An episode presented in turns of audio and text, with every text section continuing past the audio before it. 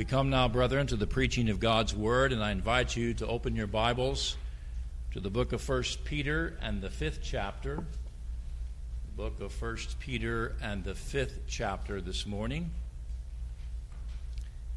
And I'll be reading and then preaching on verses 1 through 4. That's 1 Peter chapter 5, verses 1 through 4 this morning. I invite you to read along silently as I read aloud our text of Scripture. 1 Peter chapter 5, beginning in verse 1.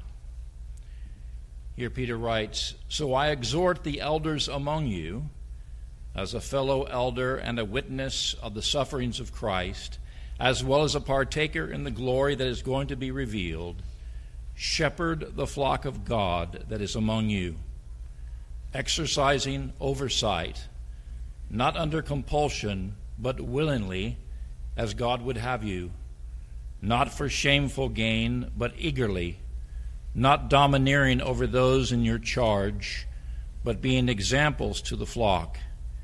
And when the chief shepherd appears, you will receive the unfading crown of glory. Let's pray. Our God and Father, we thank you for the privilege that is ours this morning to gather in the name of Christ and to hear your word preached. And we would ask now for the work of the Holy Spirit, that he would be our teacher and guide, and he would lead us through this section of Scripture and reveal it to us in such a way that our thinking is changed and our lives are transformed, that we would be the kind of people that you've called us to be and that we would desire to love you with all of our heart, all of our mind, and all of our souls. For we ask these things in Jesus' name. Amen. This morning we come to a new section in the book of 1 Peter and to a new chapter and a new theme. And the new theme being the need for genuine humility in the church the need for genuine humility in the church. For having mentioned every Christian's giftedness for service back in 1 Peter chapter 4 and verses 10 and 11 and having also mentioned the need for judgment to begin at the house of God as we saw last week in 1 Peter chapter 4 and verse 17 Peter now addresses what our Christian service should look like if it is to be indeed directed by genuine humility as opposed to self interest or self will.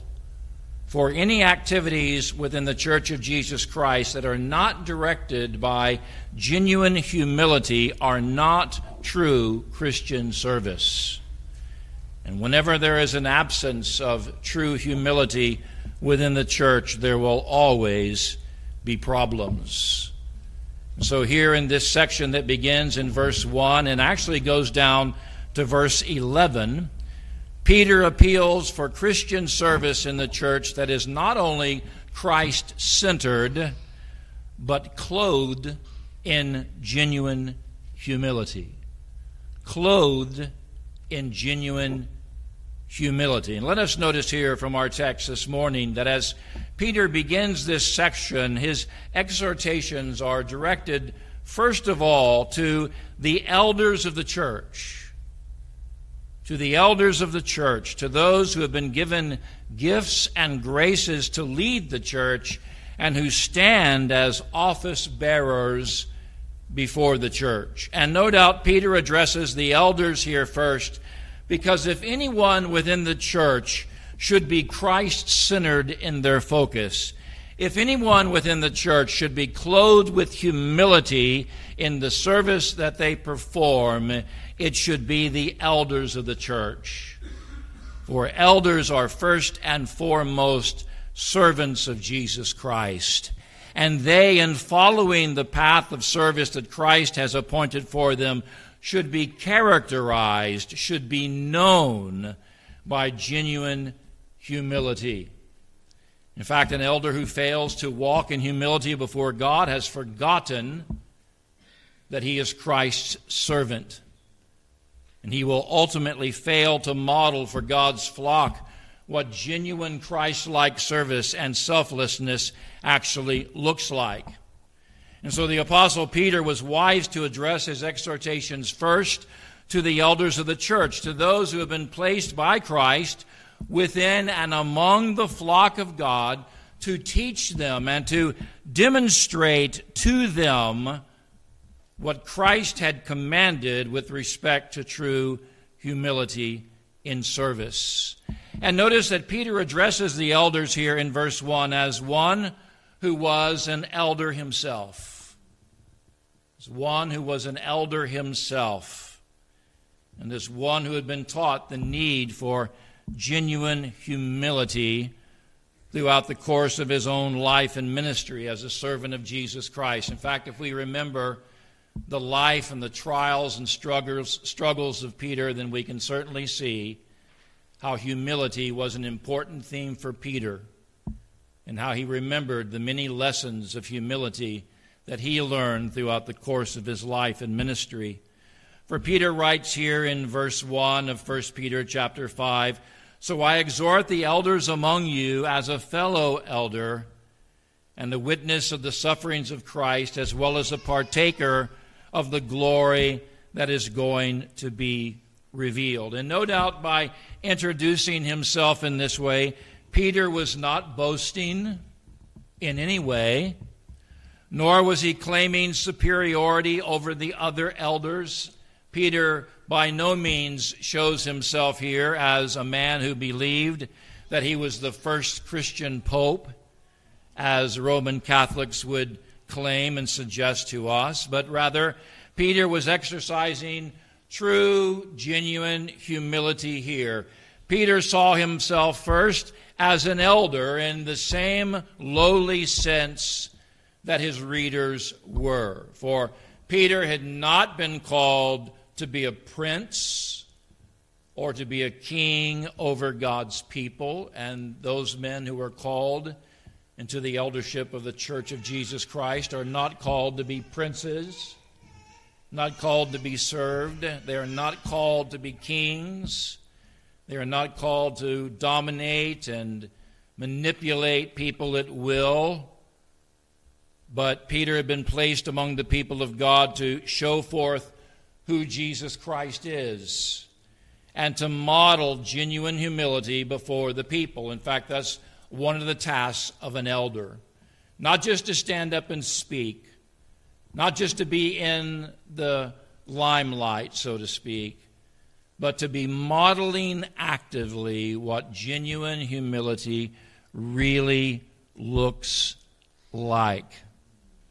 In fact, the leadership that Peter had been called to provide as an elder of the Church of Jesus Christ was not unlike the leadership that Jesus Christ expressed. And of course, that's on purpose.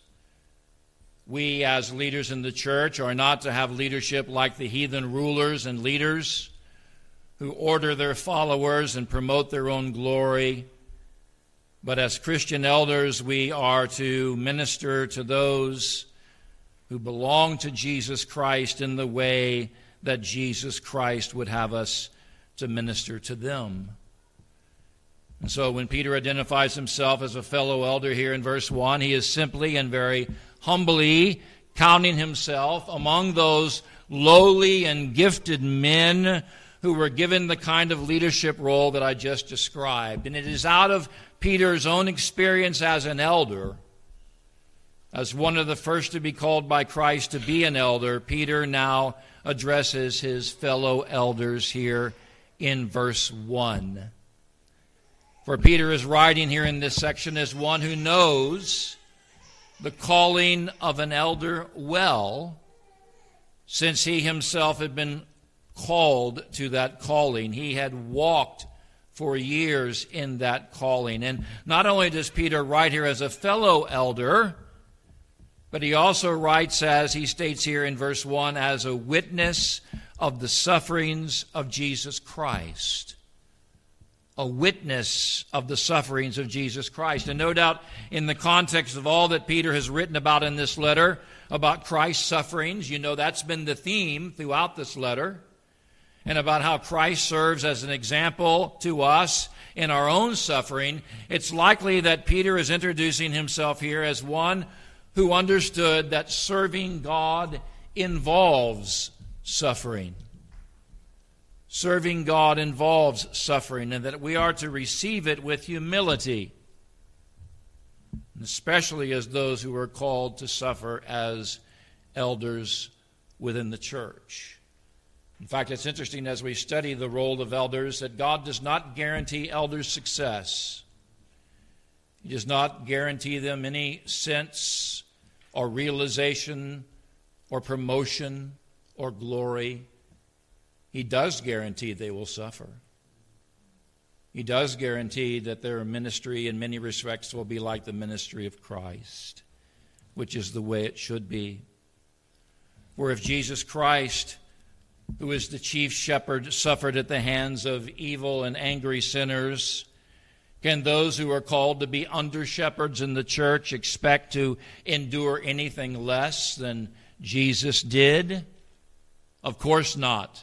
And this should give us cause to be humble. For the mere presence of God's gifts operating within us will not be sufficient to sustain us when the heat is on and when the trials are intense, nor will the mere existence alone of other people to assist us in the ministry keep us on an even keel when the seas around the church are choppy and unruly, and when the waves are battering against us and God's people with increasing force. No, what keeps an elder of Christ steady in the midst of the storm is the Holy Spirit at work within him and the spirit of humility, genuine humility that God has given to him. A spirit that understands that God has wisely ordained all things that come to pass and that he will give the grace to his elders, to his men to his leaders to endure all things. And the understanding also that those in leadership must be the first to submit to God's rule, even when suffering is a part of that. And so as Peter writes to his fellow elders here in verse 1 of 1 Peter chapter 5, he writes as one who knows firsthand what suffering as a Christian involves. And let me just say, in my experience, knowing many men in the ministry and men who have served in the eldership, that's what many of them, including myself, know of firsthand. We know what it is, in some respects, to suffer for Jesus Christ. That's our qualification in many respects, even more than formal education or learning. We have been with Christ Christ has transformed us. Christ has brought us through suffering, and Christ, continues to do so. And he gives us a spirit of true humility that is required to suffer well. Then, thirdly, let us note that Peter introduces himself to his fellow elders here in verse 1 as a partaker of the glory that is going to be revealed. A partaker of the glory that is going to be revealed. And of course, in saying this, Peter's not boasting here either. He's, he's not saying that through his own faithfulness or through his own perseverance in the faith he has obtained a place of glory for himself. He's, he's not saying here that he had earned the right to partake in some future privilege reserved only for elders who had reached a particular level of growth and maturity. Peter knew his own heart all too well to make such claims. He possessed far too much humility to believe that he was entitled to anything. No, Peter understood that what he had received, what he could expect as a partaker of the glory that was to come, had been given to him by grace. Given to him by grace. In fact, Peter had not earned anything. All that Peter had, even by means of humility, had been purchased for him through the sufferings of Jesus Christ and applied to his account through the grace of God. And yet, while Peter's genuine humility prevented him from boasting in what he had not done or could not do. Peter did rejoice here in what he had received as a free gift through Jesus Christ. For genuine Christian humility never stands in the way of genuine Christian gratitude. It is not failing to be humble, to be grateful. To be honest with you, it's an expression of humility to be grateful. To acknowledge that God is the source of all good that we have. And therefore, if we are truly humble men, we will truly be grateful men.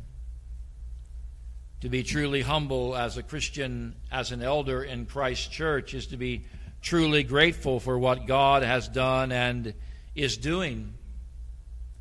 Furthermore, as Peter writes to the elders here in this section, he begins by recognizing the common ground and experiences they had in common rather than seeking an opportunity to flaunt his authority over them. Peter reminds them that he knows their calling he knows the many challenges that come with that calling as a fellow elder with them. And Peter knew what a good under shepherd of the Lord Jesus Christ must patiently endure. Peter knew the great joys of elders of Jesus Christ that they can experience in serving humbly and selflessly for Christ and for his church. And yet again, Peter comes back here in verse 2 of 1 Peter chapter 5 to clarify the nature of the elder's office within the church of God. To clarify the nature of the elder's office in the church of God. For without a clear understanding of the serving nature of their office, elders will not be properly guided by self sacrifice or by genuine humility, without a mature understanding of the suffering nature of their office, elders will not seek the sustaining grace that they need to endure hardship well. And so now, as Peter seeks to exhort the elders of the church further, he, he focuses here on verse 2. Notice verse 2 on the exact nature of their service and how the grace of genuine humility is to be demonstrated in the way that they minister. What is the primary work that Jesus Christ has called elders to do? What is the work that elders are to be known by as they serve among the people of God? Well, Peter tells us what this work is here in the first part of verse 2, where he exhorts them to what? To shepherd the flock of God that is among them, exercising oversight. And needless to say, this exhortation to shepherd the flock of God or to exercise a shepherding role over God's people is full or pregnant of meaning. It's very significant because the work of shepherding God's flock is actually God's own work. The work of shepherding God's flock is actually God's own work. In fact, we read in the Old Testament book of Isaiah, Isaiah 40, and verse 11 of God and prophetically of Jesus Christ the Messiah these words He shall tend his flock like a shepherd. He will gather the lambs in his arms, he will carry them in his bosom, and gently lead those who are with young. It's primarily God's work to shepherd his people. Christ is the shepherd of this church not men, not fleshly, fallible elders.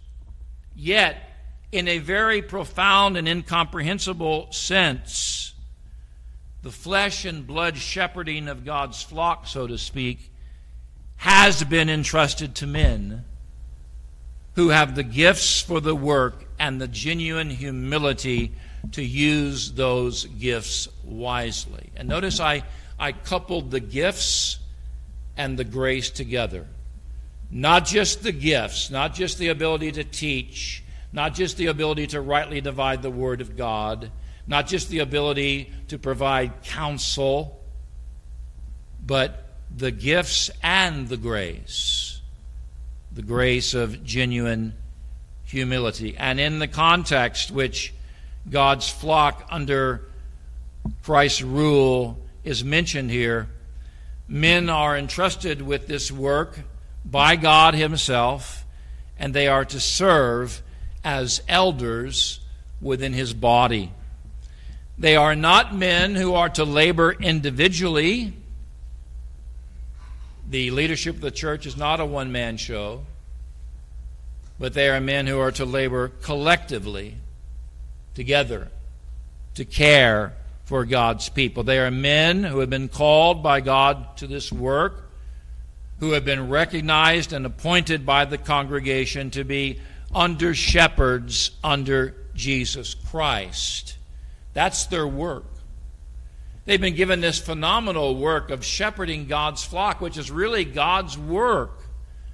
But He's entrusted that work to them in a profound way, and He's given them the gifts and the graces to accomplish that work. And the way that these men shepherd, the way that these men tend and care for God's flock and its needs is by exercising oversight. Notice that. Exercising oversight. By overseeing, that's the idea. By overseeing the care of the flock. By feeding God's people with the Word of God. In fact, in another place in the New Testament, the Apostle Paul defined this shepherding work of elders when he addressed the Ephesian elders in Acts chapter 20 and verses 28 and 32. Listen to what Paul wrote to the elders in those verses. He says, Pay careful attention to yourselves and to all the flock in which the Holy Spirit has made you overseers who makes a man an elder? The Holy Spirit. It's the Holy Spirit who calls and supplies the man for the work, to care for the church of God, which he obtained with his own blood. And then Paul went on to say in verse 32 of Acts chapter 20 Now I commend you to God and to the Word of God. There's the tools that the elder uses, which is able to build you up and to give you an inheritance among all those who are being sanctified. And thus, the primary work of elders, the ones who are made by the Holy Spirit overseers in the church, is to shepherd God's flock, to care for the spiritual needs of those who have been placed by God under their care. Is not merely the task of educating God's people for they have not been called to merely educate, and they certainly have not been called to entertain and amuse God's people. That is an abuse of their office altogether. But they have been charged by God, by the Holy Spirit, by the people of God, ordaining them to lead the flock, to stand before the flock to lead them to Jesus Christ, to show in humility how they intend to fulfill their work. And how do they demonstrate humility in the way that they approach and fulfill their calling? Well, notice here, looking back at our text this morning, 1 Peter chapter 5, verses 2 and 3 in particular, that the apostle Peter now identifies several ways that faithful elders serving in the church of Jesus Christ effectively do this. And let's notice these very, very carefully because these are really important. How do we recognize a truly humble elder of the Lord Jesus Christ? Here's how. First, faithful elders demonstrate humility in their service by giving themselves freely and completely to the work that God has called them to do. By giving themselves freely and completely to the work that God has called them to do. For Peter writes, continuing here in verse 2 of 1 Peter chapter 5, that elders are not to labor under compulsion, meaning that they are to labor without others having to coax them or convince them or to compel them to offer their service, but rather they are to give their labor and their service willingly from the heart, out of love for God and love for God's people, as God would have them to do. Or to express this in another way, faithful elders, truly humble elders, are not men who need continual or persistent persuasion to carry out their ministry. Nor are they men who show some reluctance before God or the congregation when it comes to carrying out the service or making the sacrifices that are necessary to fulfill their calling. No doubt we've all seen that before. Maybe some of us have been witnesses to that in a very direct way. Elders who have been reluctant to carry out their calling, who've been reluctant to step in the gap, who've been reluctant to provide the service when it is needed, especially if it requires sacrifice. But here Peter says they must be willing and eager to embrace and to carry out their services even to the end. For when it comes to humility and service for elders, there can be no reluctance. There can be no reluctance. When the battle rages, and the battle will rage, and when the safety of the flock is at stake, and there will be times when the safety of the flock is at stake, elders do not have time to sit back and ponder whether they want to serve or whether they want to make sacrifices. And elders who have to be continually persuaded that the battle is worth it will eventually falter. And they will lose the confidence of those whom they desire to lead and to bring to Jesus Christ. No, faithful elders, elders who show genuine humility, are those who embrace what it means to be a servant who say in their own hearts, I am first and foremost a servant of Jesus Christ, and I will do whatever my, ask, my, my master asks me to do, whatever it is, whatever it entails.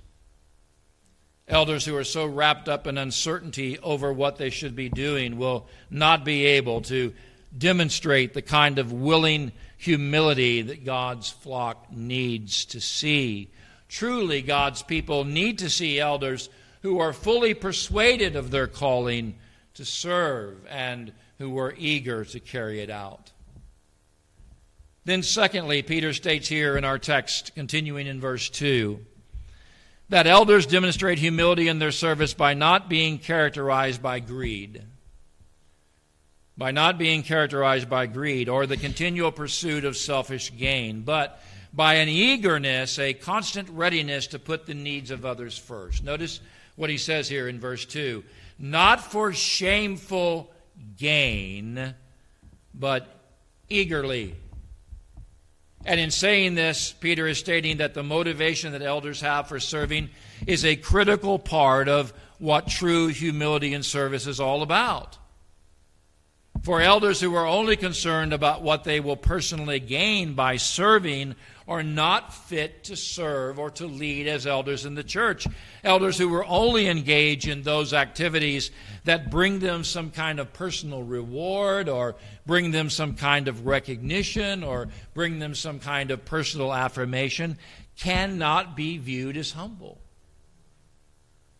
But elders who are willing to set aside their own interests and put the interests of others first will model that genuine humility that Christ demonstrated before others, the, the kind of humility that motivated Jesus Christ to lay aside his own glory for the sake of his own people. And therefore, if men would demonstrate genuine humility and service as elders in Christ's church, they must not be motivated by shameful gain, whether that gain comes in the form of flattery or currency or recognition. But rather, they must be eager in a state of constant readiness to serve and have no regard for what they might gain from that service. Do you hear that? No regard to what they might gain from that service. In fact, humble elders want no public or private recognition whatsoever. In fact, if a man is in the eldership for recognition, because he needs the affirmation, because he wants the praise, he's in the wrong place. He doesn't need to be in the eldership at all. At all. There's no place for men who are self seeking, who are attention seekers, who need that kind of affirmation. True elders pray that all the recognition for any service that they render goes to Jesus Christ. To Jesus Christ. For who can be an elder in the church of Jesus Christ without Christ? Christ is the one who calls men to the work. Christ is the one who gives men the ability to serve in the church. And then, then thirdly, Peter states here in our text, and in verse 3 in particular, that elders can also demonstrate humility in their service by how they lead by how they lead. For how a man leads God's people reveals how he sees himself as a leader, and it also reveals what he thinks of those he is called to lead. What he thinks about those he is called to lead. And, and how do elders who express genuine humility in Christian service lead? How do they lead? Well, Peter tells us as he exhorts his fellow elders here in verse 3 of 1 Peter chapter 5 that they lead, they exercise oversight, not domineering over those in their charge, but as examples to the flock. Not domineering over those in their charge, but examples to the flock. Now, why does Peter find it necessary to define leadership in this way. This is a very interesting way to define leadership. I'll tell you why he does. Because when some think of leadership, they think of it in terms of power. And they think of it in terms of control, maybe even in terms of manipulation. They think of leadership as gaining or maintaining the advantage over others. They think of leadership as a legitimate way to get others to do what you want them to do, even if it's against their will. And sadly, the church in its short history has been plagued by leaders who possess that type of oppressive mentality. They see the people of God as existing for them and for their use. They see the people of God as simply pawns and tools that they can use for their own purposes. And yet, Peter exhorts those who are elders here in our text this morning not to view themselves as those who have a domineering role within the church, but as those who have an example to set. There's a big difference. A big difference those who have an example to set. And Peter also urges these elders not to view those who follow their examples as subjects to be ruled or as servants to be ordered around, but as God's own flock, as those who belong to Jesus Christ. That's why he doesn't abuse them. That's why he doesn't try to manipulate them or domineer over them because they don't belong to him. The people of God do not belong to the elders as a possession. The elders are charged with meeting the needs of the people, of setting an example to the people of how leadership should exist. They are to lead them on the right and just path by their own humility. In fact, as we read Peter's description here in verse 3 of humble Christian leadership, we see that the eldership is no place for any man who has a desire to lead differently than Jesus Christ did. No place for any man who has a desire to lead differently than Jesus Christ did. For any approach to leadership any approach to shepherding that seeks to dominate the people of God or that fails to provide an example of humility is unsuited for the people of God whom He loves. For God's people deserve humble servant leaders. Let me repeat that. God's people deserve humble servant leaders. You, as the people of God here at Sovereign Grace Baptist Church in Bonham, deserve leaders who shepherd you with kindness and grace. Kindness and grace. Are there rewards for such humble service to God's flock? Indeed, there are. Not that elders seek after rewards, but because God is good, does not forget the labor of his servants. There are rewards for humble service to God's flock. In fact, knowing that even selfless men need spiritual encouragement too, Peter sets before the elders in his audience here in verse 4 the promise that their leader, their chief shepherd, will not forget or overlook their genuinely humble service to him. Where the Apostle Peter assures them here, notice this last verse, verse 4 when the chief shepherd, the Lord Jesus Christ, appears, you will receive the unfading crown of glory. For only an uncaring and unsympathetic chief shepherd would fail to recognize and reward that service that is marked by genuine humility, that service that is modeled after his own.